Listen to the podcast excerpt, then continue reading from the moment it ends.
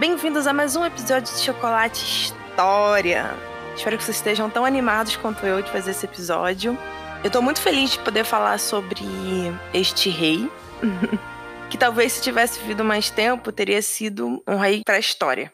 Não que não foi no período que ele foi rei, mas talvez as coisas tivessem sido diferentes na Inglaterra, se ele tivesse sobrevivido mais. Enfim, vamos falar dele daqui a pouco. Uma boa tarde, uma boa noite, um bom dia para vocês que estão me escutando agora, estão me escutando depois, para qualquer momento do dia. Vai ter bastante imagem esse episódio lá no Instagram, arroba Elizabeth Margot Underline, ou no Facebook, Elizabeth Margot. Então não deixem de ir lá ver. Tem bastante imagem, vai ser bem legal. Também não deixem de escutar Hellers. A gente está entrando em fases decisivas aqui de Hellers. Então acho que se você tá precisando de alguma coisa para distrair, se você gosta de um romance e tudo mais, vamos lá escutar Hellers, é verdade. Tudo mais arrependeu, eu te garanto. não é porque eu faço, não, mas é porque é muito bom mesmo.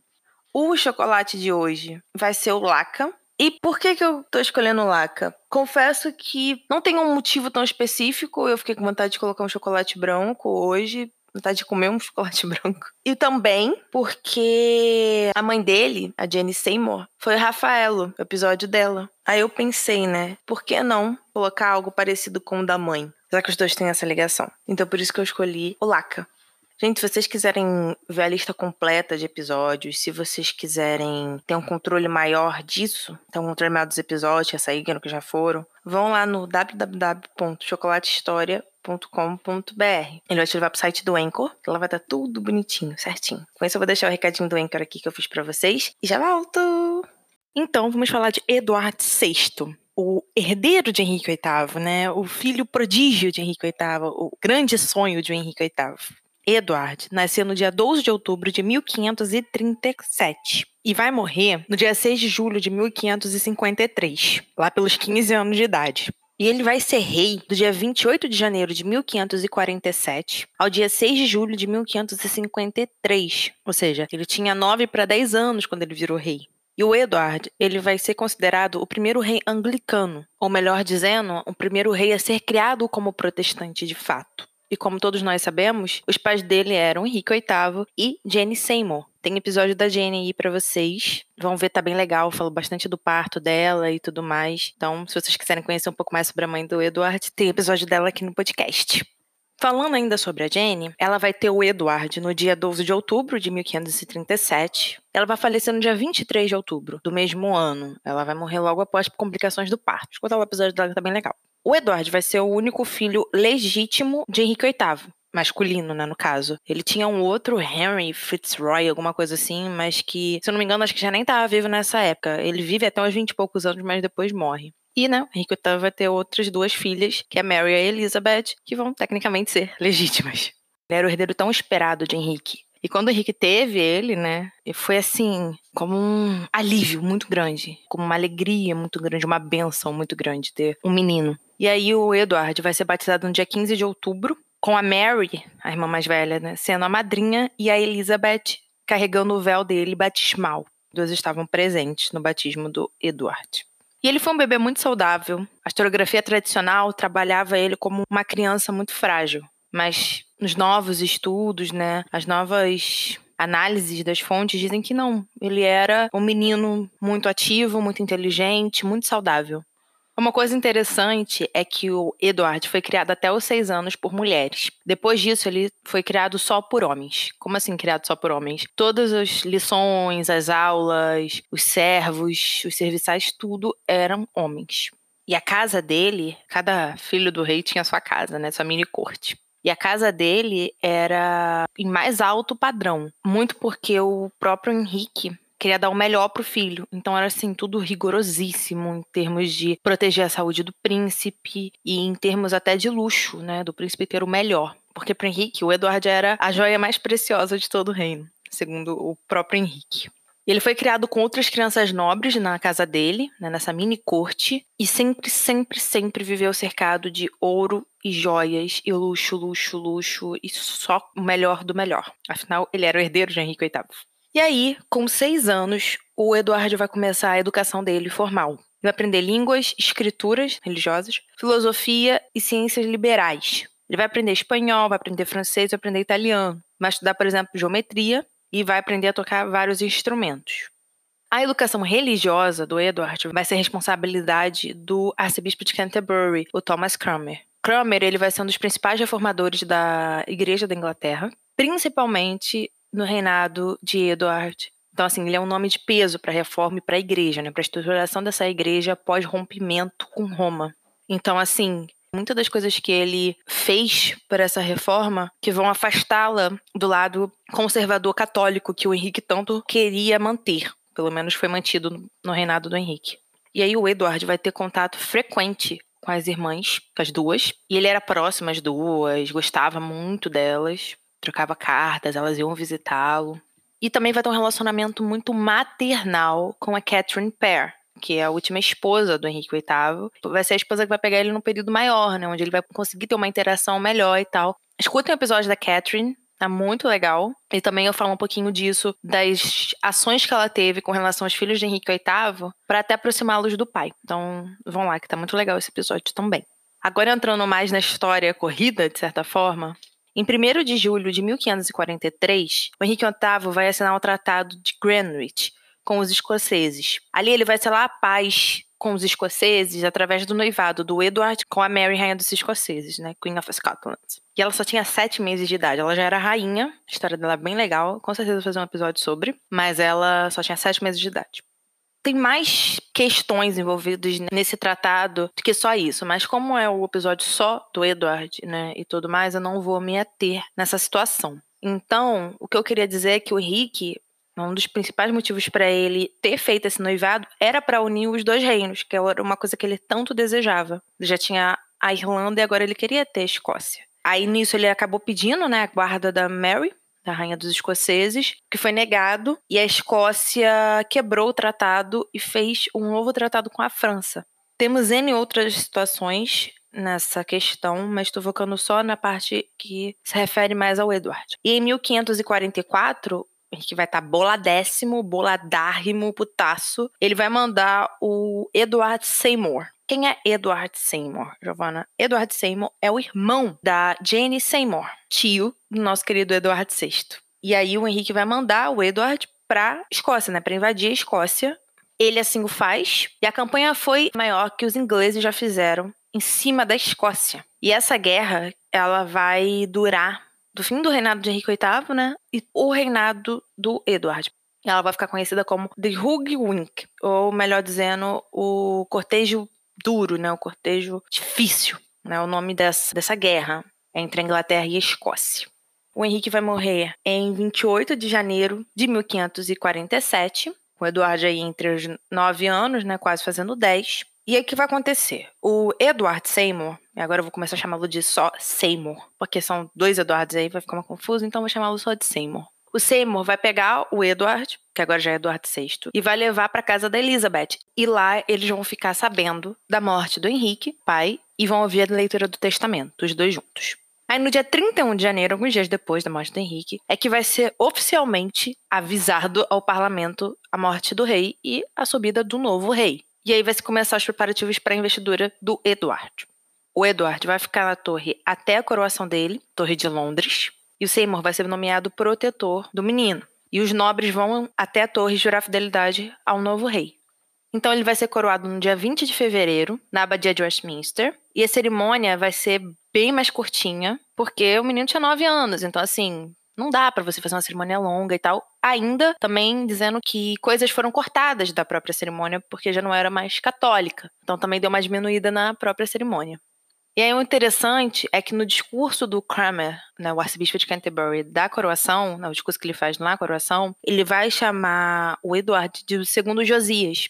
Aí você vai perguntar assim pra mim, Giovana, quem é o Josias? Então, o Josias é o 16º rei de Judá e ele vai fazer grandes reformas religiosas. E aí o Kramer, ele falou isso, ele não falou, tipo, para puxar saco do rei. Ele colocou aquela fala para mostrar o lugar que aquele rei ia ocupar dentro da reforma, que era o quê? Continuar alimentando a supremacia real dentro da igreja e dar continuidade à reforma da igreja da Inglaterra, que ficou bem esquecida no reinado de Henrique VIII. E aí um acontecimento muito interessante é que o Eduardo vai ter o banquete dele, né, de coroação e tudo mais. E aí ele vai jantar com a coroa, né, da coroação na cabeça e tal. Ele vai escrever, né, que ela era pesada e tal. E aí nisso eu já entro num dos fatos mais legais do Eduardo, que era que ele tinha um diário. Ele começou a escrever esse diário lá pelos anos de 1547. Os relatos da vida dele até esse ano são algo mais passageiros, não são tão específicos e tudo mais. Quando ele vira rei, o Eduardo vai passar a escrever em terceira pessoa. Ele vai tomar uma nova cara esse diário, esse documento. E aí, entre os anos de 1547 a 1549, ele só vai escrever em terceira pessoa. Aí ele quer dar né, uma ideia de crônica para aquilo, como se fosse um rei escrevendo a sua própria vida, mas mostrando ela de fora. Porém, lá para março de 1550, ele vai voltar a escrever o diário mais em primeira pessoa, mas também com entradas mais diárias, individuais, tipo, hoje aconteceu isso, isso e isso. Aí coloca assim, tal dia. Aí amanhã aconteceu isso, isso e isso, tal dia. Isso vai dar mais cara de diário, por exemplo. Isso vai continuar até 1552, que é quando ele para de escrever. Novembro de 1552. Que aí é quando ele provavelmente começou a ficar doente e tudo mais. Mas aí a gente vai chegar nisso mais pra frente. Mas esse é um fato muito interessante que eu não podia deixar de passar. E agora nós chegamos numa das partes mais importantes do reinado do Edward, que foi a questão do testamento do Henrique, que foi a vantagem do Henrique dizendo como que ele gostaria que o reino fosse administrado enquanto o filho dele fosse de menor. E aí o que, que aconteceu? No testamento, o Henrique ele vai nomear 16 executores. Esses caras deveriam atuar no conselho do Edward até ele completar 18 anos. E aí, esses 16 executores, eles teriam mais 12 homens que ficariam como uma forma de conselheiros, mas só usariam essa função caso fosse pedido, requisitado. E aí a gente entra na questão do seguinte, que a vontade final do Henrique ela começou a ter muitas controvérsias. Por quê? O Henrique ele já vinha de uns anos muito, muito ferrados. Ele já não conseguia andar, a perna dele fedia, tava putrefada, tudo isso. E aí ele começa a ficar mais suscetível a influenciamentos. Por exemplo, há muitas prerrogativas de que pessoas que estavam próximas do rei começavam a manipular ele para garantir uma partilha para o próprio benefício, né, dentro do testamento, dentro do que o Henrique deixaria, tanto na questão material quanto na questão religiosa. Por exemplo, a Câmara Privada do Rei teve adesão do clã reformador nesse período. O que era uma coisa nova, porque o Henrique sempre teve um lado, né, um quê muito mais tradicional católico, né? Falei muito sobre isso no episódio sobre o Parlamento da Reforma. E no final da vida dele, essa Câmara ela vai mudar de tom. Por exemplo, dois conselheiros privados conservadores vão ser retirados. Então vai ter essa movimentação de facções visando muito mais também o lado reformador. O testamento, ele teve uma cláusula que foi adicionada de última hora, que era chamada de presentes não realizados. E essa cláusula permitia que os executores de Henrique, e principalmente o Seymour, pudessem fazer partilhas de bens, de terras a favor próprio, né, dar presentes de terras a outras pessoas. Aí, chegando mais perto do Seymour, ele era o tio do Edward, né, era irmão da Jane Seymour, e ele vai virar Lorde Protetor. Guardem essa informação. E também, após isso, vai virar o Duque de Somerset. Um ponto interessante sobre esse ducado é que ele existe até hoje e ele ainda pertence à família Seymour. Então, o Duque de Somerset tem um nome lá dele, você quer, não sei que, não sei que, Seymour. A linhagem continua, a linhagem está até hoje viva. Isso é uma das coisas que você consegue ver muito frequentemente na Inglaterra. É essa linhagem aristocrática viva, pulsante. Aí, entendendo essa questão da controvérsia do testamento, vamos voltar para os executores de Edward, que foram nomeados por Henrique. Não houve, em hipótese alguma, dentro do testamento do Henrique, a nomeação de algum lorde protetor para o menino. Isso não ocorreu. A ideia era justamente o conselho de executores, com 16 caras, 16 nobres, 12 de conselheiro, caso fosse necessário e tudo mais. Porque o Henrique partiu da ideia de que os 16 teriam o mesmo tipo de poder e a votação seria resolvida pelo voto da maioria. E isso geraria, de certa forma, uma quebra na unificação de algum poder regencial. Pelo menos essa é a ideia que o testamento do próprio Henrique passa, em evitar que ocorresse um poder regencial que sobrepusesse o próprio menino. Porém, no dia 4 de fevereiro, os executores investiram o Seymour como Lorde Protetor. Eram 13 dos 16 que estavam presentes, os outros não estavam. E a justificação disso foi baseada na questão de que O Henrique decidiu que nós deveríamos decidir pelo reino e tal, 16 executores. Ok, e nós, 16 executores, com a liberdade de poder dada pelo rei Henrique, votamos em fazer Eduardo Seymour Lorde Protetor do rei Eduardo VI.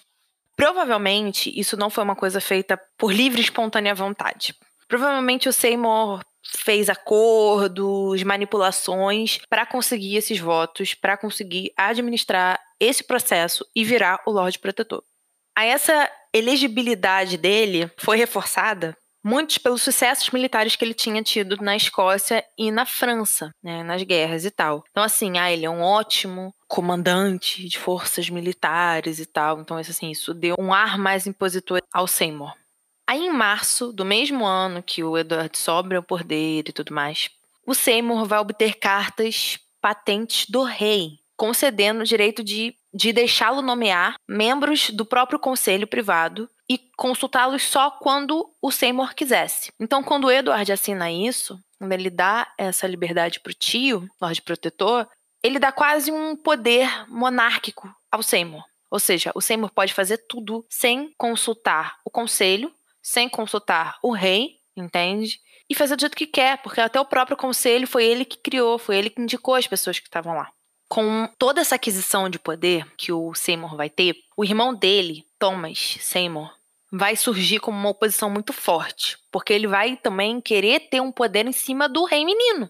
Por que, que o meu irmão pode e eu não posso? Esse era o argumento dele. Eu também quero ter a barganha e a partilha do rolê. Só que o Thomas ele já tinha perdido muita força, principalmente por causa do casamento dele com a Catherine Pear. Vão lá escutar o episódio dela, porque eu falo disso lá, bem mais explicadinho.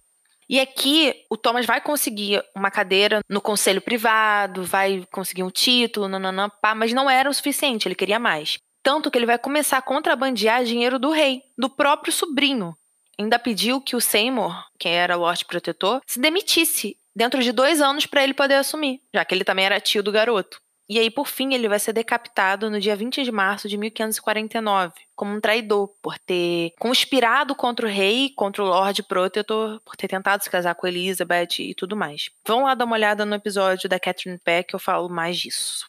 Em 1549, o Seymour vai se retirar da Escócia porque ele vai ter uma falha militar absurda na guerra contra a Escócia, além de ter feito um rombo gigante nas finanças do reino. Ou seja, o reino estava falido, ele não tinha conseguido ganhar contra a Escócia, então assim, ele entra em retirada.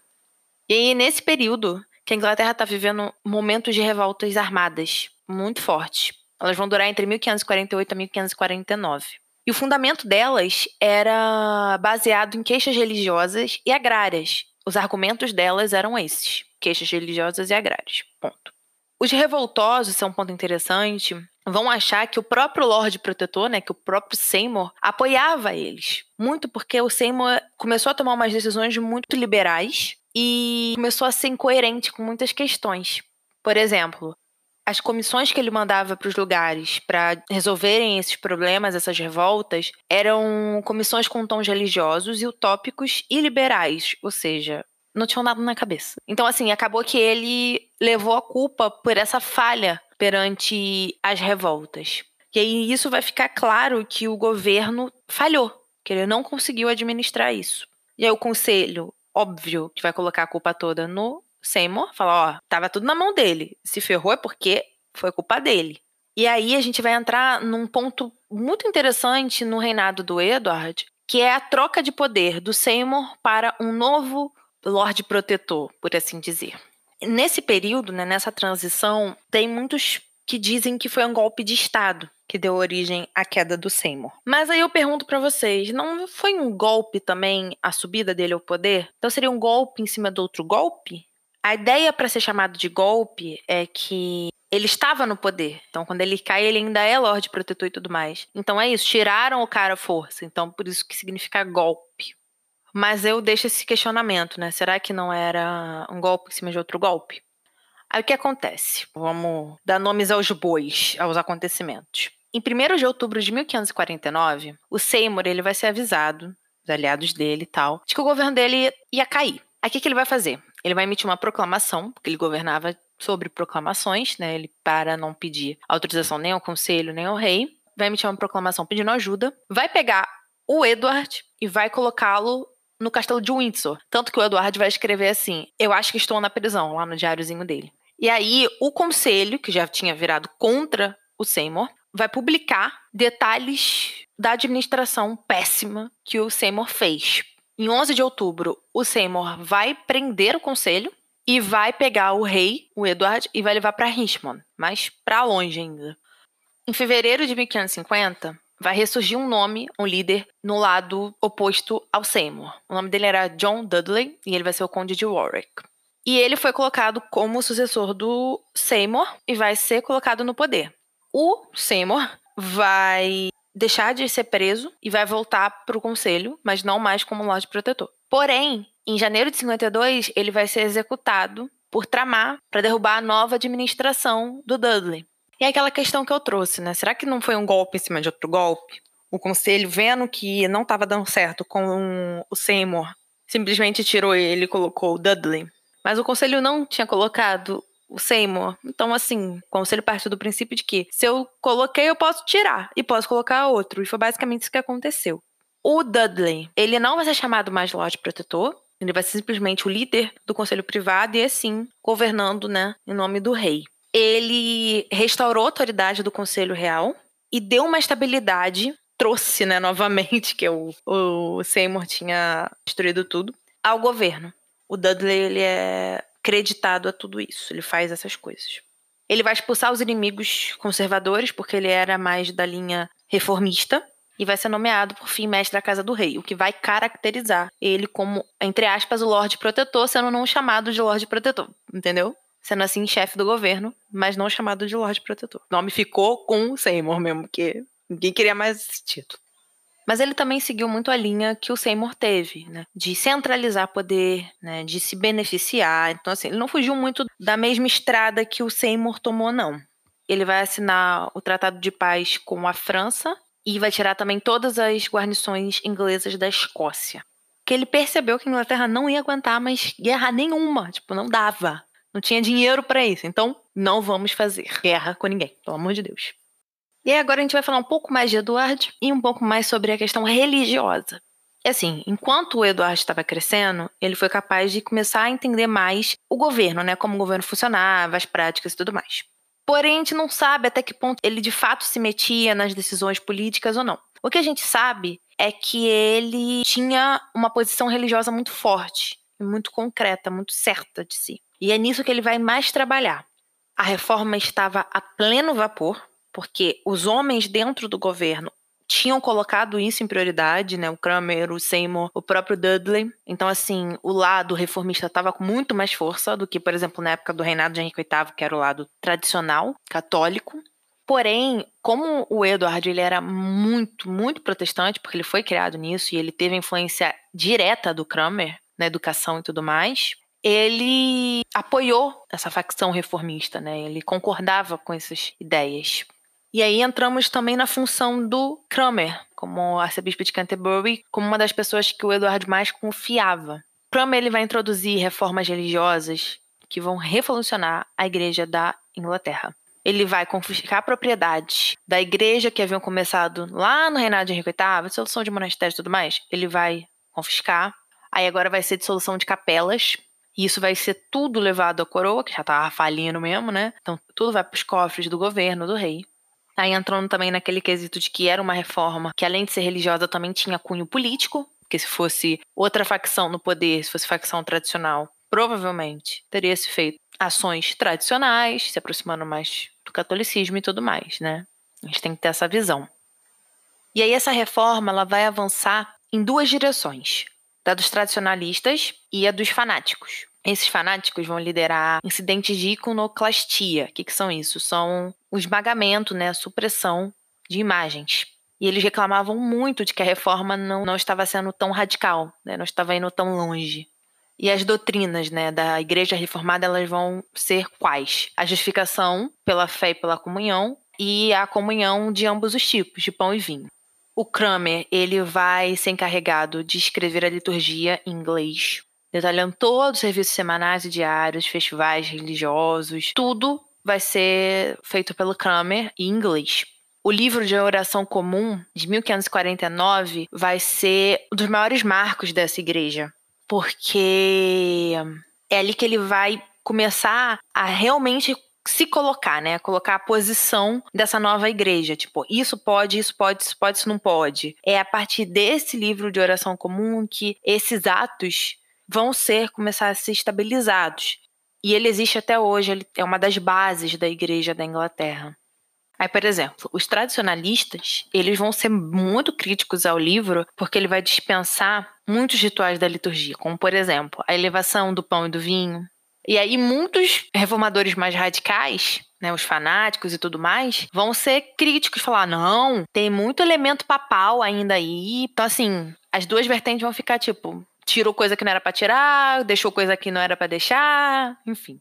Mas o importante é ver que esse livro ele foi de fato um marco nessa reforma, né? Foi quando começou a ter realmente isso pode, isso não pode, de forma mais enfática, mais explicativa, mais estruturalizada. Aí depois de 1551, a reforma ela vai continuar avançando mais com total aprovação e incentivo do Edward que ele vai começar a trabalhar ali, a exercer uma influência mais pessoal dentro do papel dele como chefe supremo da igreja. Eu diria que dos dois papéis que o Eduardo tem, que é o chefe de governo e o chefe de igreja, primeiro que ele começou a, a tomar para si né, e administrar foi de fato o de chefe supremo da igreja. Não falando que ele chegou a conseguir e tudo mais, porque foi muito pouco tempo que ele reinou. Porém, foi o que ele mais deu passos para alcançar.